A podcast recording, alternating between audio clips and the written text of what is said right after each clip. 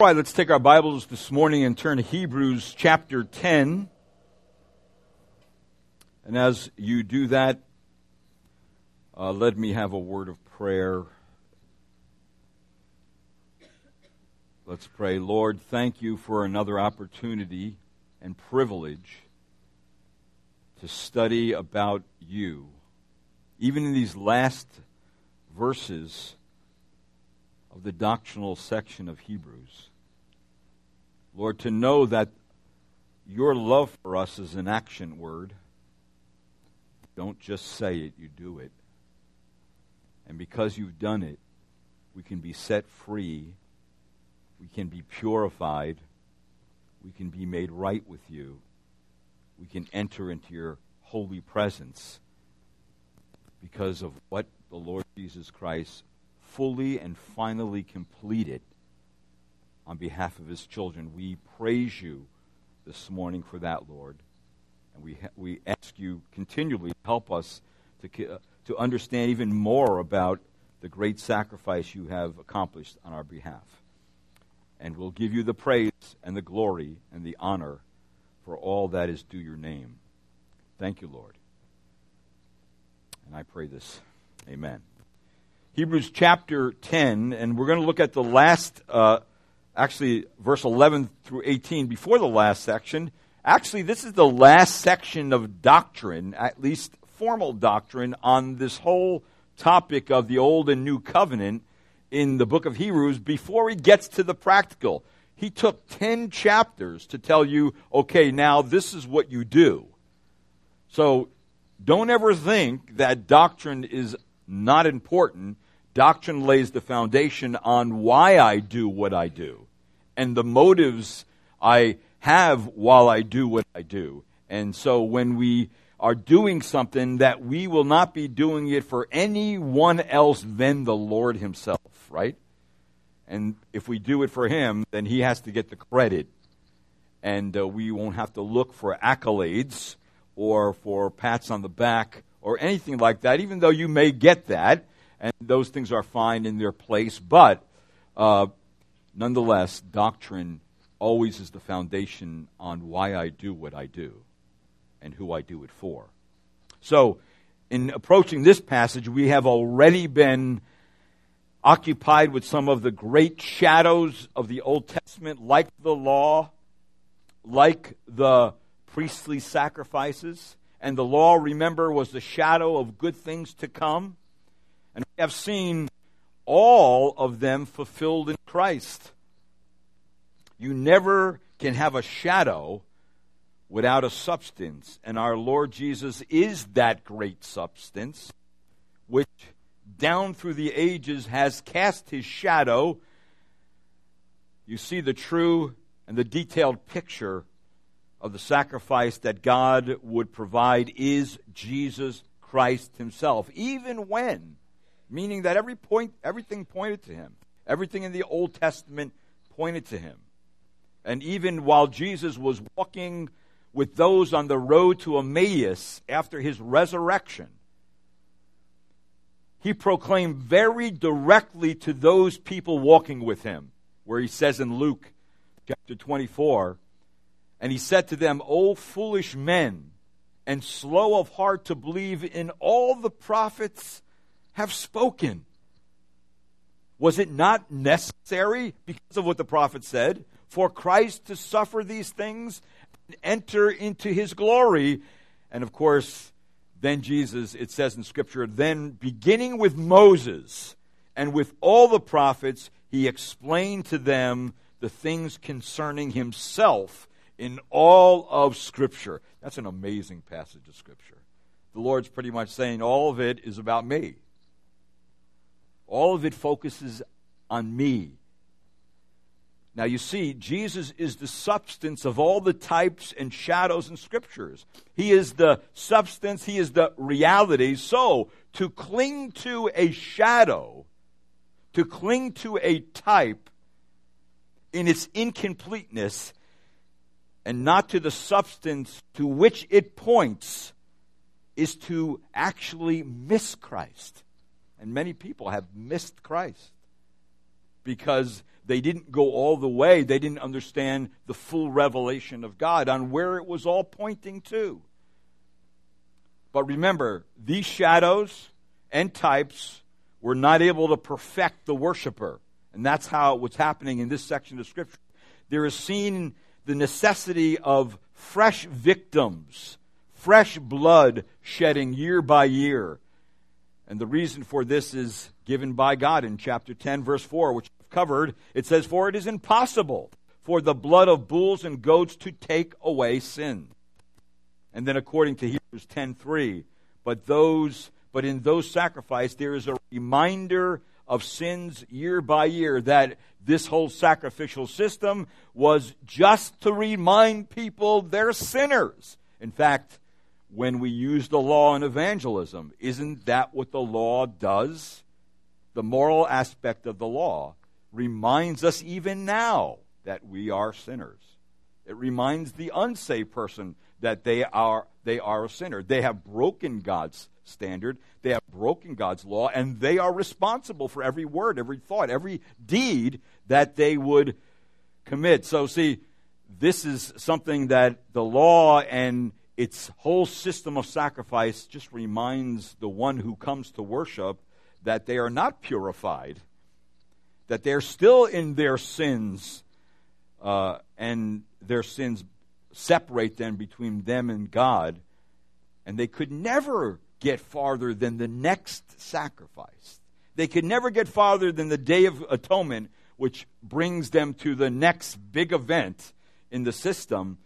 Uh, and so, therefore, remember, animal sacrifices could only cover sin. Now, that, that's a significant truth. Uh, it did not remove it or make one perfect before God. That means as that means a far different and a vastly superior sacrifice is needed to take care of the sins of men and women.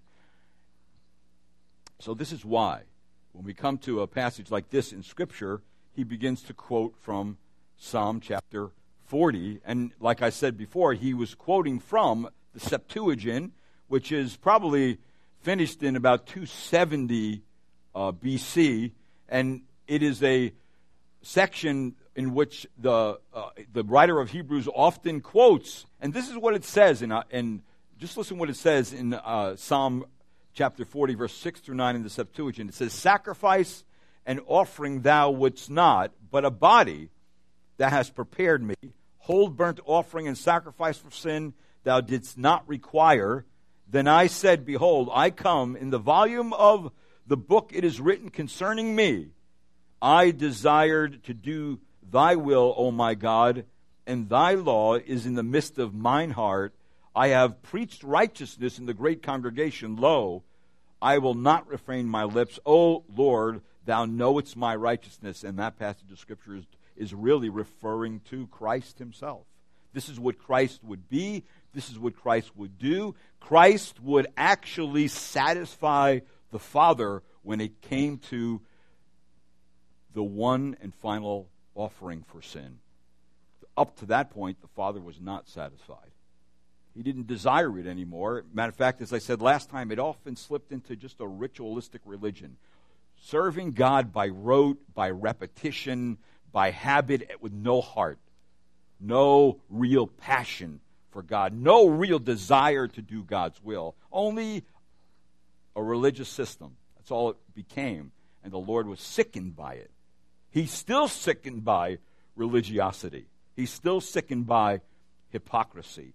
He's still sickened by those things today. But God the Father delighted in the sacrifice of Jesus Christ. Because in the person of Jesus Christ, who is he? He becomes the perfect man the one who is the perfect servant of God. He becomes the perfect sacrifice, unblemished and final.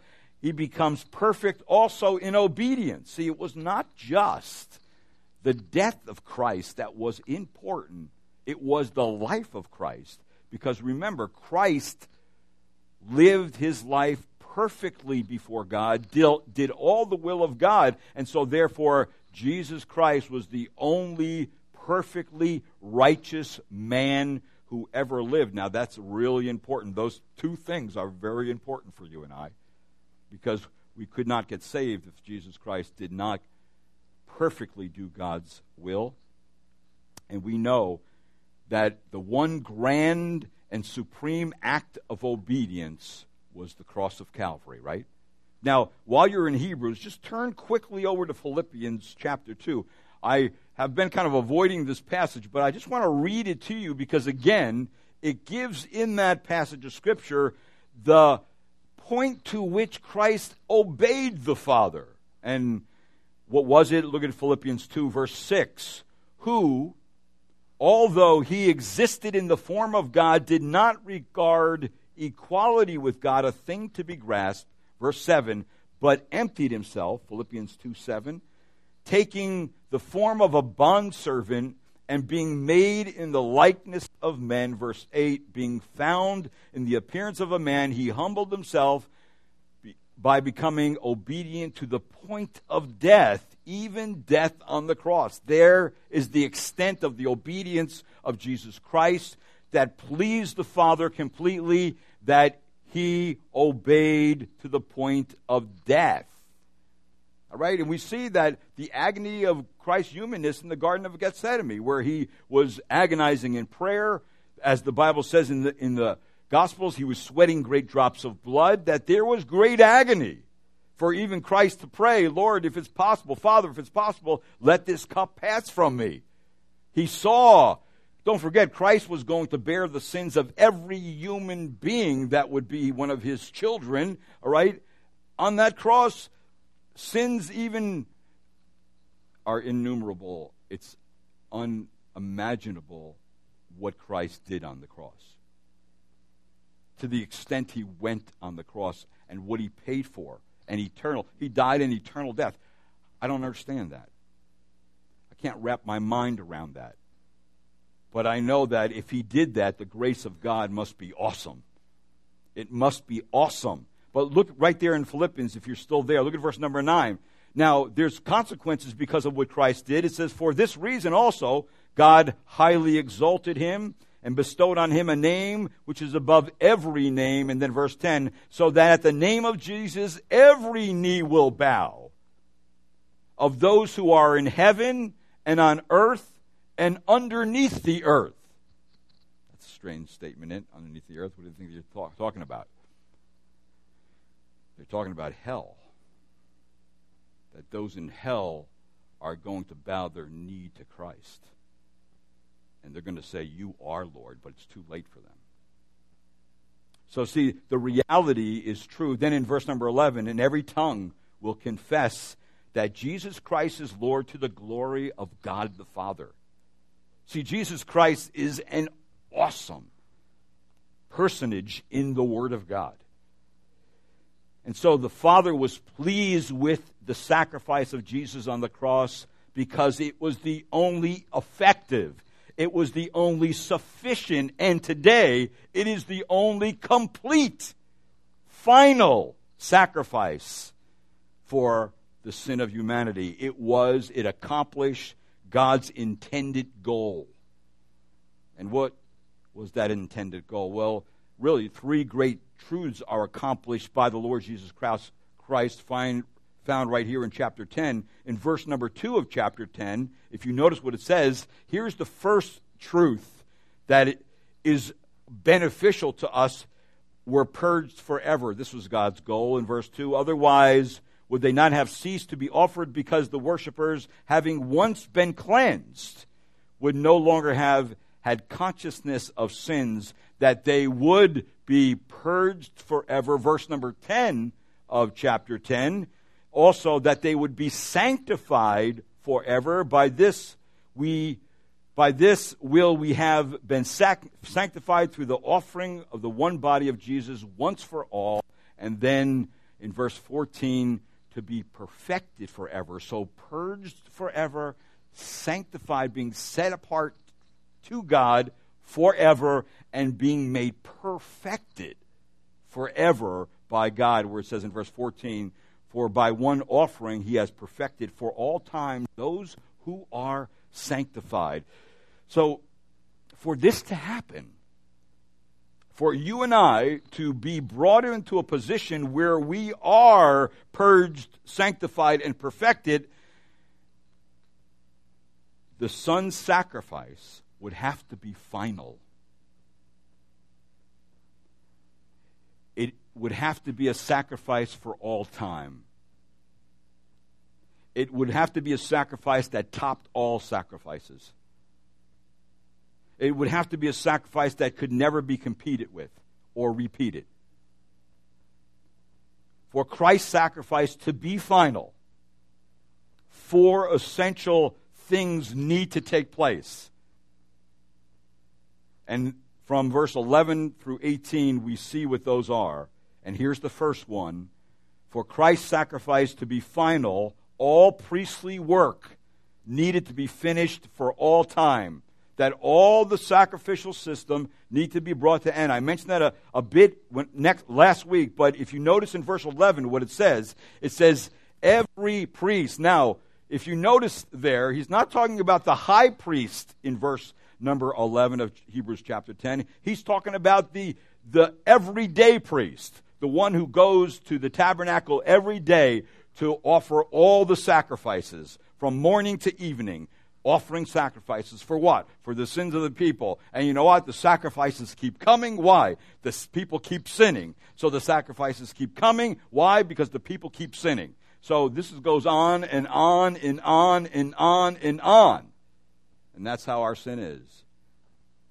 We just keep sinning. So repetitious sacrifices is a wearying routine. Well, I don't know about you, but I, I like to work out, but I hate the treadmill. Because it feels like you're going nowhere. You know why? You're going nowhere. I mean, I like other things, but the treadmill is kind of like really, it really takes a lot of motivation to get on the treadmill.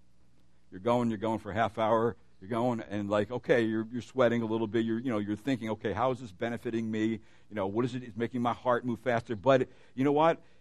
To get on it over and over again, it's these routines would be like a treadmill. It just keeps going and going and going and going.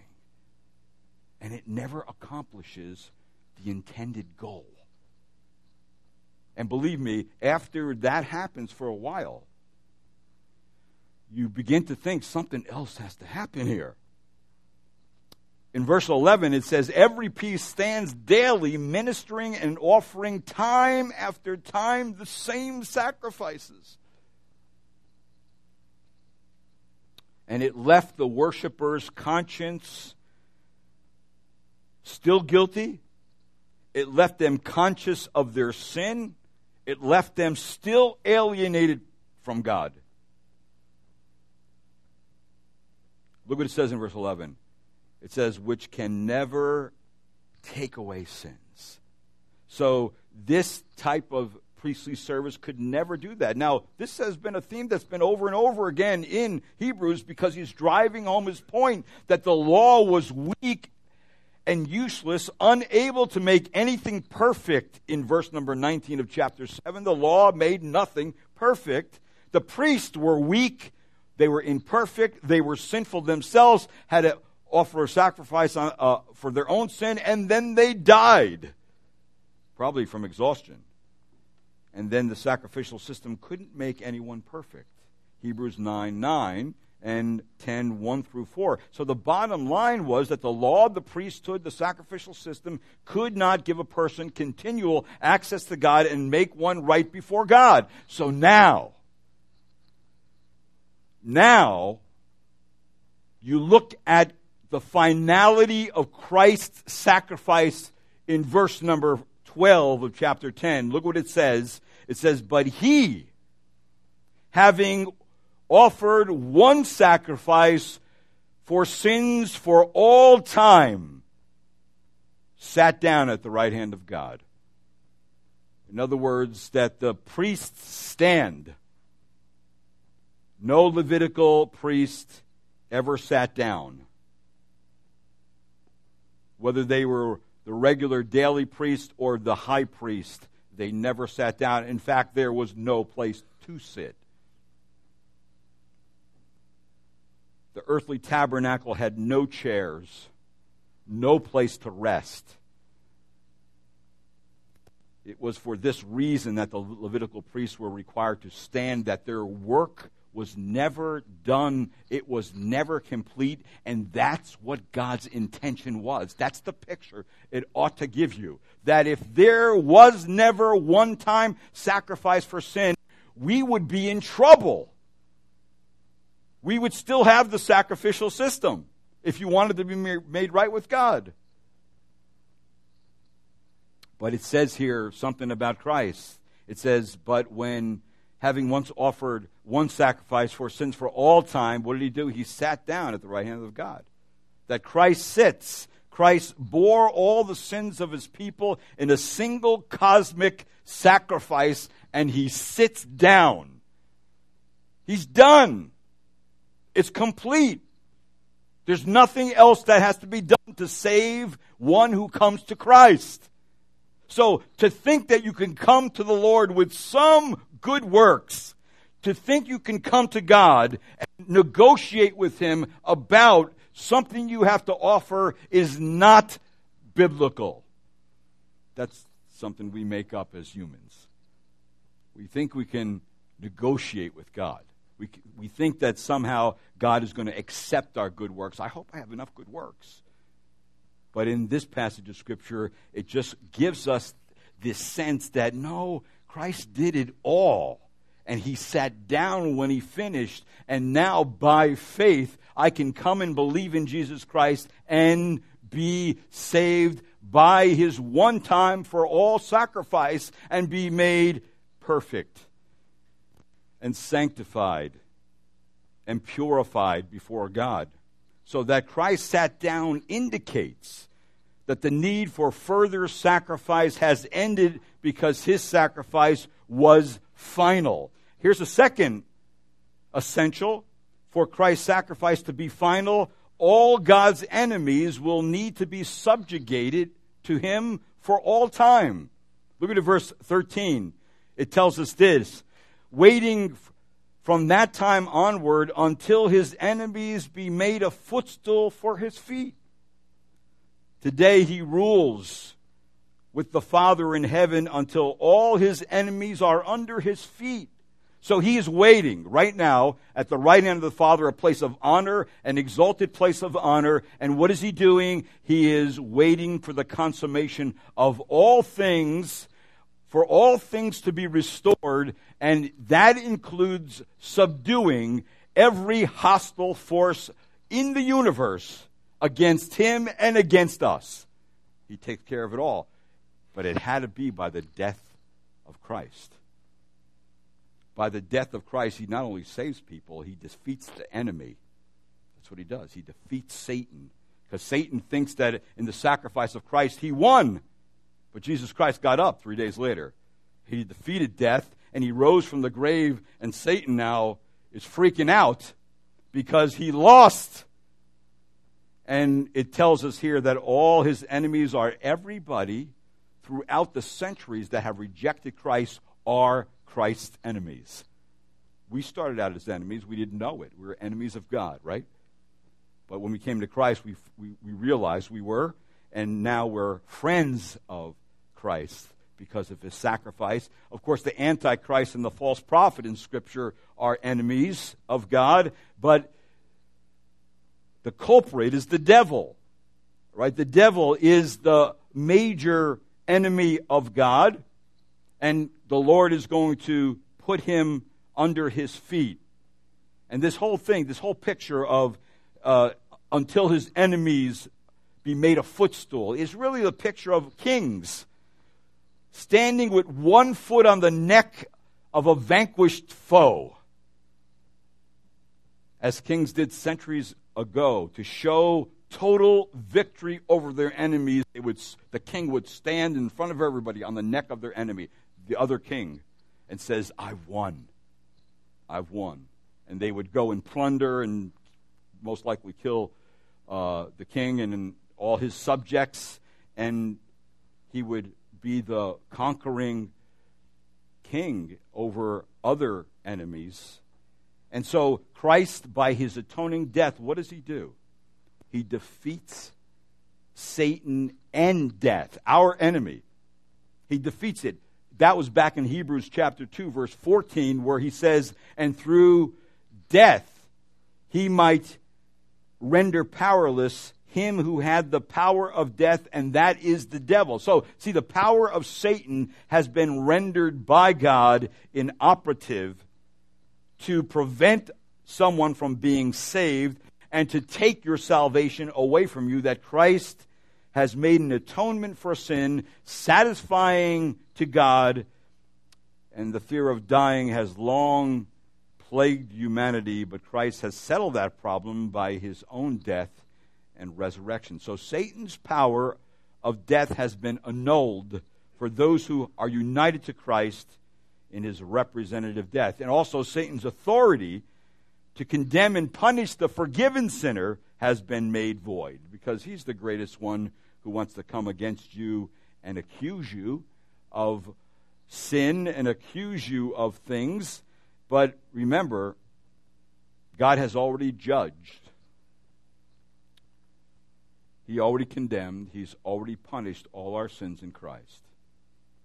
So for Satan to try to cause you to be condemned, he can't do it because of the death of Christ. But you have to know that. That's what you have to understand when he comes against you. You have to know that.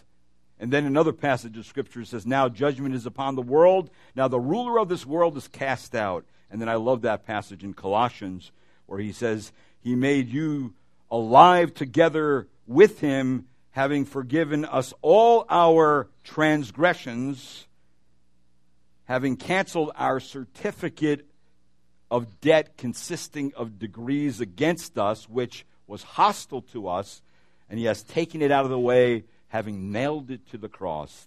And when he had disarmed the rulers and authorities, he made public display of them, having triumphed over them through him, through the death of Christ. So Christ had to die even to defeat the enemy of Satan, to vanquish and remove his ability to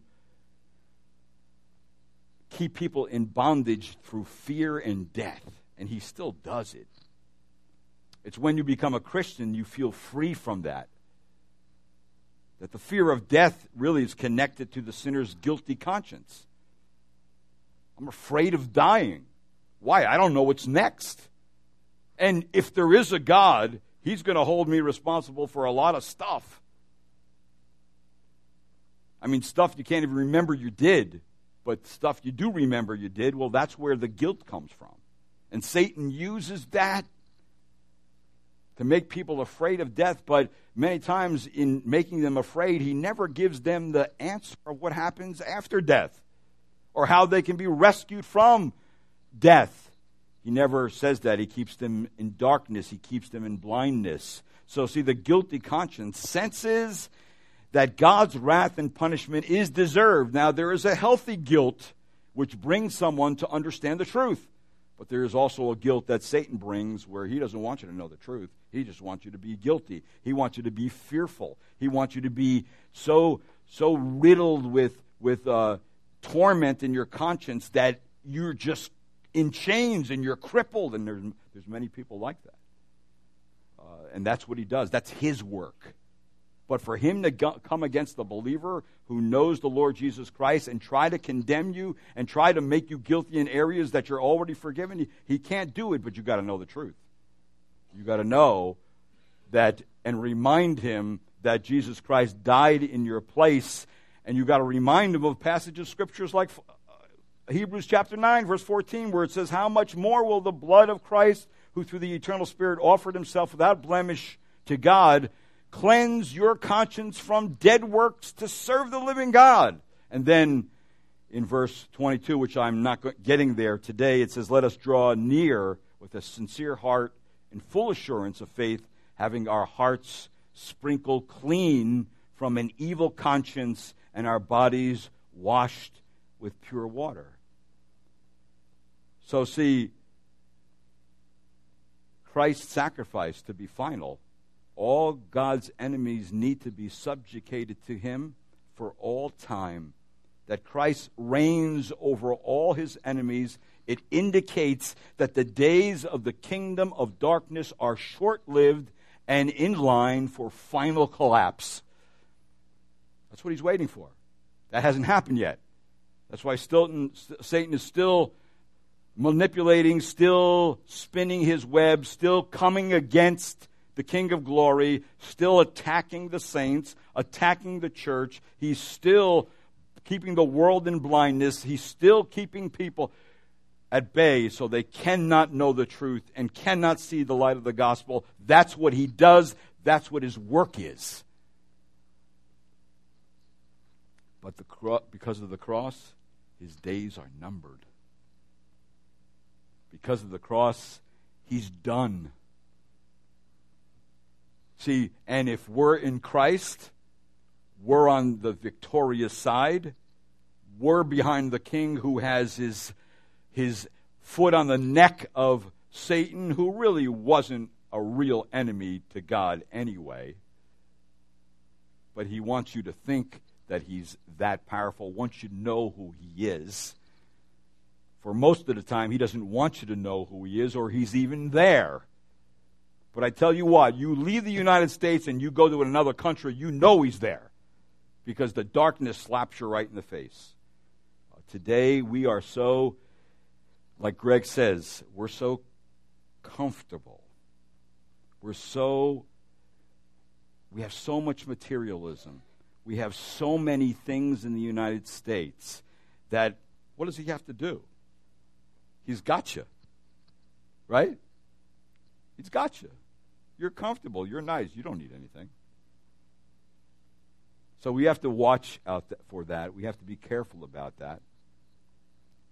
And of course, remember, in this passage of Scripture, when his enemies become a footstool for his feet, then when his work is complete and Jesus comes back, when he does that, he will deliver the kingdom to the Father, and thus God will be all in all. In Corinthians, it tells us that very thing that the last enemy that will be abolished is death and he will put all things in subjection under his feet. Same thing as it's mentioned in the Hebrews. And when he says all things are put in subjection, it is evident that he is expected who put all things in subjection to him. When all things are subject to him, then the Son himself also will be subject to the one who subject all things to him, so that God may be all in all. Jesus Christ is going to take it all and offer it back to the Father. The Father has given the gift of his children to Jesus Christ. Jesus Christ takes it all and gives it back to the Father. That's when it's all done. That's when God's plan is all finished. So, there's a third essential thing for Christ's sacrifice to be final. All worshippers must be set apart and perfected for all times. In Hebrews chapter 10 and verse 14, it says, For one offering by one offering, he has perfected for all time those who are sanctified. And so, two things going on here. Number one, perfect sacrifice, right? The offering of himself, the unblemished lamb uh, being offered before God, not offering a sacrifice for his own sin, but offering a sacrifice for our sin because he was sinless, unlike any other priest before him, and then perfect obedience. The only way that you and I can be saved is also, like I says before, I said before, was by the perfect obedient life of Christ. Why is that? Well, Christ's righteousness, it's called dub, double imputation, where God imputes something. He accounts something to your account, right? Well, we have double imputation. Christ, what he does is he takes his righteousness and he puts it on our account, and then he transfers your sin to the cross. So he becomes and cancels that sin on the cross, and so he becomes that's double imputation. Your sin goes to him, his righteousness goes to you. And so when the Father looks down upon you, when you trusted Christ as your Lord and Savior, He does not see your sin. He sees you clean and purified and with the righteousness of Christ on your account. Clean and purified by His death and the righteousness of Christ on your account because of His perfect life. That's double imputation. And why is God doing that? You know why He's doing it? He's making a people that's clean and pure to come into his presence so he can have eternal fellowship with us. That's what he's doing. So, well, where is that else in Scripture? Look at Titus chapter 2. If you look right before Hebrews is Philemon and then Titus. Look at chapter 2 in verse number 14. This is a tremendous passage of Scripture, really very pointedly telling you what I'm saying to you and what Hebrews is telling us. Look what it says in Titus 2, verse 14. It says, Who gave himself for us to redeem us from every lawless deed and to purify for himself a people for his own possession, zealous for good works. Now, Get this. The Lord is doing this for himself. He's taking a people for himself. He's dying in the place of those people that he takes for himself. He makes you and I, who have come to know Christ as Lord and Savior, as his own possession, as his treasure, as his precious ones. For what reason? While we're left here on this earth, that we would be zealous of good deeds. Now, know, you know what that means? That means that once the Spirit of God is in us, we want to do right. We want to please God, but we cannot do right unless the Spirit of God lives in, uh, Uh, in us, unless we have been purified, unless we have the righteousness of Christ imputed to our account. We cannot do deeds that are pleasing and good and right before God. Only after we trust in Christ can we be zealous for good deeds. And isn't that what Christians are? Christians are zealous to do what's right. They're zealous to do things that honor and please and give delight to God.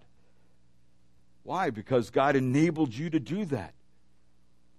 But it was because of Christ's final sacrifice that you're even able to become a possession of God and to become to God his own people.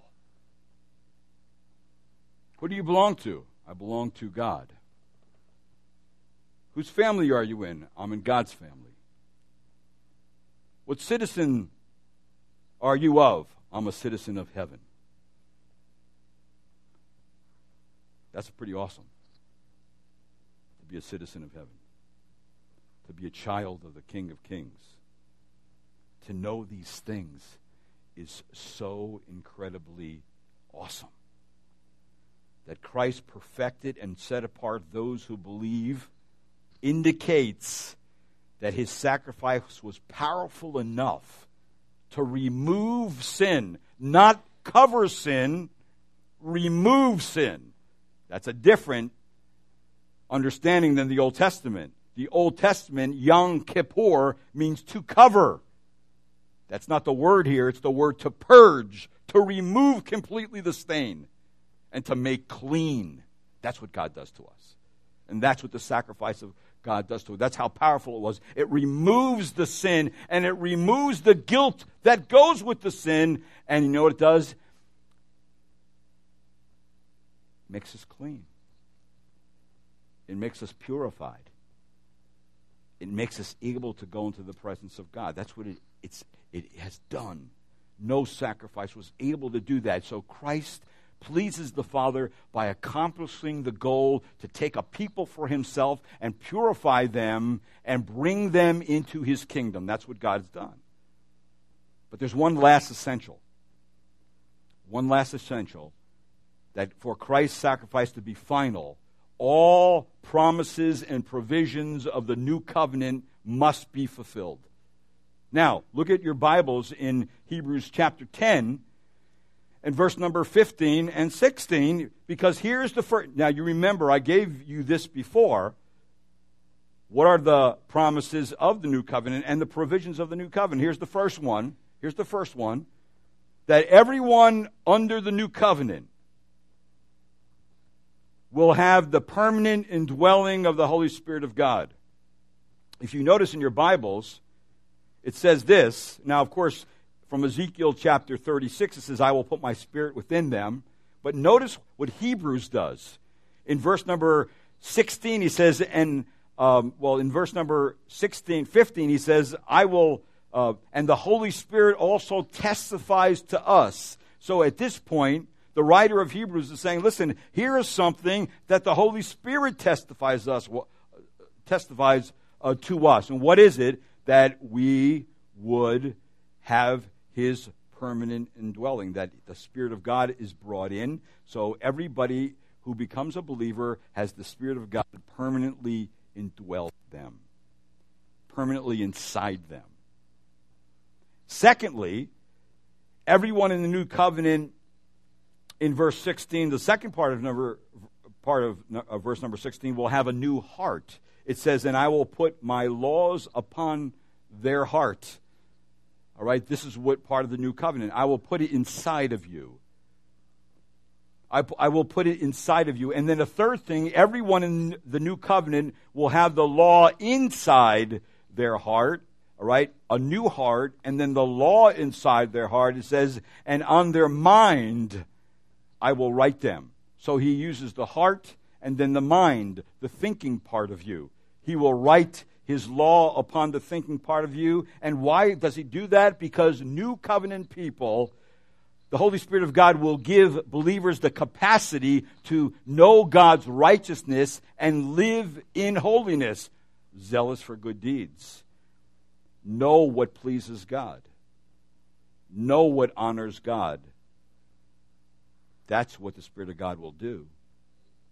And then of course, along with that, new covenant people obey God, not so much because they have to, but because they want to.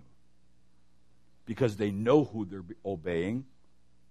They love His Word and know what His mind is because they have been given the ability to obey and the desire to obey and the power to obey. That's what the Spirit of God does. And that is not in the Old Covenant. That is in the new covenant. So, see, once a person professes Christ and becomes a believer, and the Spirit of God is in you, what's happening to you? God's changing you from the inside out, and He's giving you a desire to obey and follow Him like you never had before. So that's real conversion. See, so, so real conversion is not just profession of faith, but following Christ. And not because you have to follow, or because some religious system says to follow, or even because mom and dad, dad says to follow, or somebody you like says to follow, but because you want to follow, because you know who you're following, and you know what he's done for you, and you follow with a gracious and with a grateful heart. Lord, every day, Lord, I don't deserve such great salvation such a great salvation. I don't deserve such grace, but you've given it to me, and I am thankful for it. And I want to tell everybody about it. I want everybody to know this that Christ set aside the old covenant to establish the new covenant indicates that true worshipers can finally experience the peace of God because they have peace with God and then come before God with a guilt free conscience. You got that? To come before God with a guilt free conscience. Only the Lord can do that. And it's only because Christ's sacrifice was final could that ever be. So here's the conclusion of this passage in Hebrews chapter 10, which ends the doctrinal section of Hebrews. And if you look at this great truth, which is encouraging for all God's children, and that is the one time sacrifice of Jesus Christ causes God the Father to forget our sins end our violations of his law, or transgressions is another way to say it, and not just to cover them, but to purge them from your account forever. That's what he does.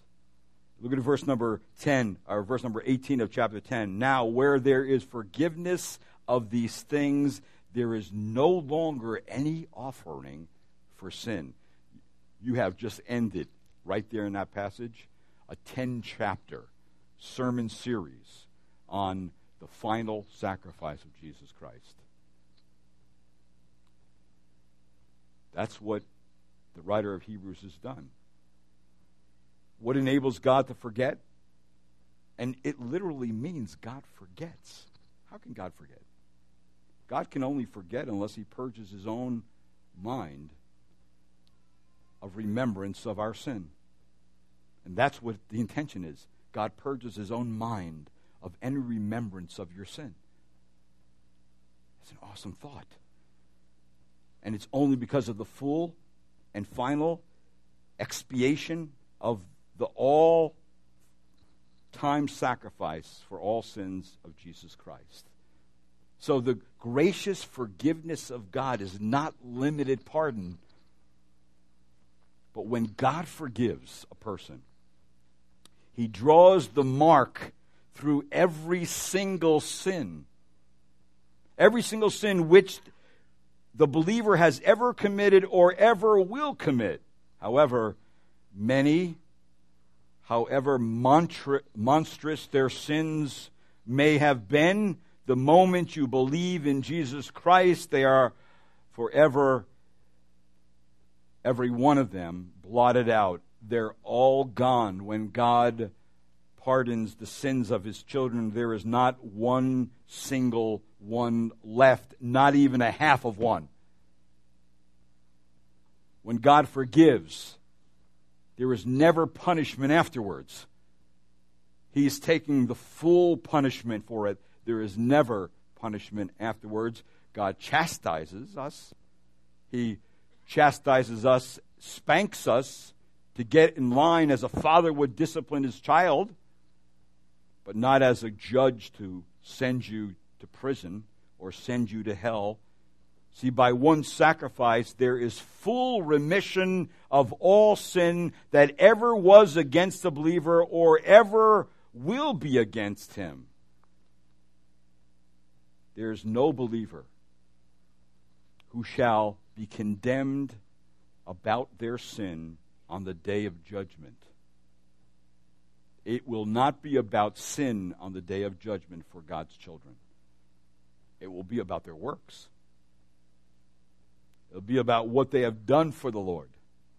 Have they been zealous for good deeds? Have they been serving God? Do they have the works to prove they have faith in Christ? See, if you receive this grace, and that's what it is, it's the grace of God, the free grace of God. If you receive this grace, well, there are certain privileges that follow understanding such grace. And the first privilege is to have peace of, peace of conscience. There's nothing to condemn you anymore. To have access to God, there's nothing to prevent from enjoying God's presence anymore. No fear of hell. There's nothing any longer that can send you there. Because Christ has been punished in your place, and therefore justice cannot touch you any longer. And then it's the expectation of heaven. Sudden death is sudden glory. Heaven is an open door. Heaven is home for the believer. So, all this because of the final sacrifice of Jesus Christ. So, if you have not received God's grace, you're still in your sins. If you have not received God's grace, you're still unpurified. If you have not received God's grace, then you're still trying to offer God dead works.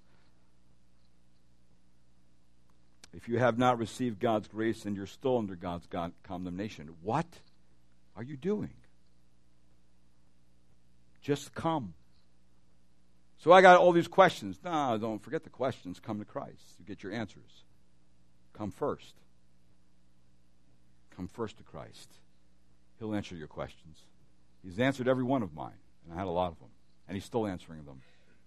Matter of fact, he's answering questions I didn't know I even had. And he's answering your questions that you didn't know you had either. Right? He's solving issues and problems that I thought in my mind and I didn't even know where to go with my thoughts, and he's answered them. Just by looking at the scripture and finding out the mind of God, he has set me free. He has set you free. So, my admonition to you is accept God's invitation and come and call upon the Lord Jesus Christ to be saved if you're not saved. But if you are, to take this great gift that God has given you and to live for God as a person who is known to be zealous for good works. That's what we need. In this world, that's what we need. We need Christians who are zealous for God, unashamed of the name of Christ, unashamed of what Christ has done for them, unashamed to go and tell anyone, any place, anywhere, and unashamed to live a holy life. Unashamed not to go to places you used to go to. Unashamed not to say and converse about the things you used to converse about. Unashamed of those things. See, that gets the attention of the world. So I pray this morning that these very things would direct your heart and your life to be a offering that's pleasing to God.